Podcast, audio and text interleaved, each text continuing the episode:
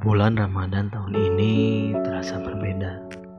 Berbeda dari tahun-tahun sebelumnya, banyak kegiatan yang sudah saya rencanakan tapi tidak terlaksanakan. Yang biasanya berbuka bersama teman-teman, kini hanya bersama keluarga di rumah. Tetapi bagi seorang muslim, tentunya selalu banyak hikmah di balik setiap musibah. Di tahun ini, tampaknya Allah ingin menyampaikan pesan yang sangat berharga. Dan bagiku, Ramadan kali ini mengingatkan betapa hangatnya keluarga. Yang dulu jarang di rumah, sekarang mau tidak mau harus di rumah.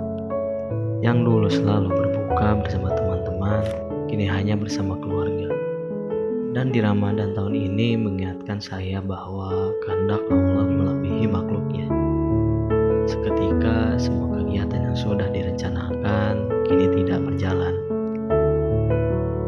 kini tidak terasa bulan Ramadan sebentar lagi akan berakhir.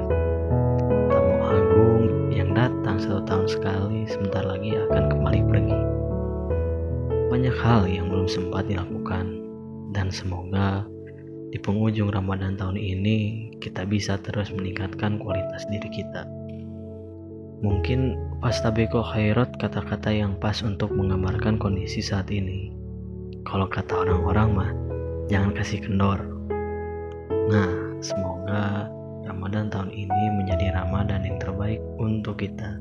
Semoga musibah yang kita alami menjadi bahan renungan untuk kita semua dan semoga kita semua dalam lindungan Allah Subhanahu.